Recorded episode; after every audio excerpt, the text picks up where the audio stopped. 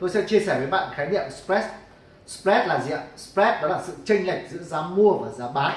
Bất kỳ một nhà cái nào, họ sẽ kiếm lợi nhuận trên thông qua việc giao dịch của chúng ta. Họ sẽ bán cho chúng ta với giá cao và họ mua lại của chúng ta với giá thấp hơn. Đó là sự chênh lệch.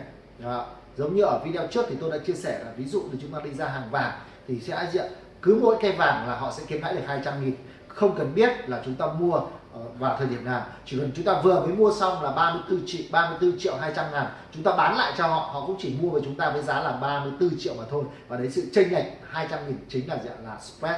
Và trong cái thị trường tài chính này thì mỗi, tùy vào mỗi một sàn, nó có có cái độ mà dạng độ co giãn của spread là khác nhau. Có những sàn thì người ta gọi là dạng spread cố định mức độ cố định người ta khống chế là giữa chênh lệch giữa giá mua và giá bán là bao nhiêu điểm giá và cố định như vậy. Nhưng có những sàn thì nó sẽ phụ thuộc vào à, từng thời điểm nó sẽ có thể thay đổi. Nó có thể co giãn lúc thì dạng ba điểm giá lúc thì năm điểm giá tùy vào cái khối lượng mà giao dịch mua bán trong ngày trong thời điểm đó. Ví dụ như đây chúng ta có tài sản là S&P 500 là một chỉ số chứng khoán của Mỹ. Thì thời điểm mà sàn họ sẽ bán cho chúng ta khi mà chúng ta mua vào thì chúng ta sẽ mua với giá là 22 22 89.96 nhưng mà khi mà chúng ta bán ra cho họ ấy, thì họ chỉ mua với giá là 22 79.96 như vậy họ sẽ được kiếm lợi của chúng ta là một điểm giá.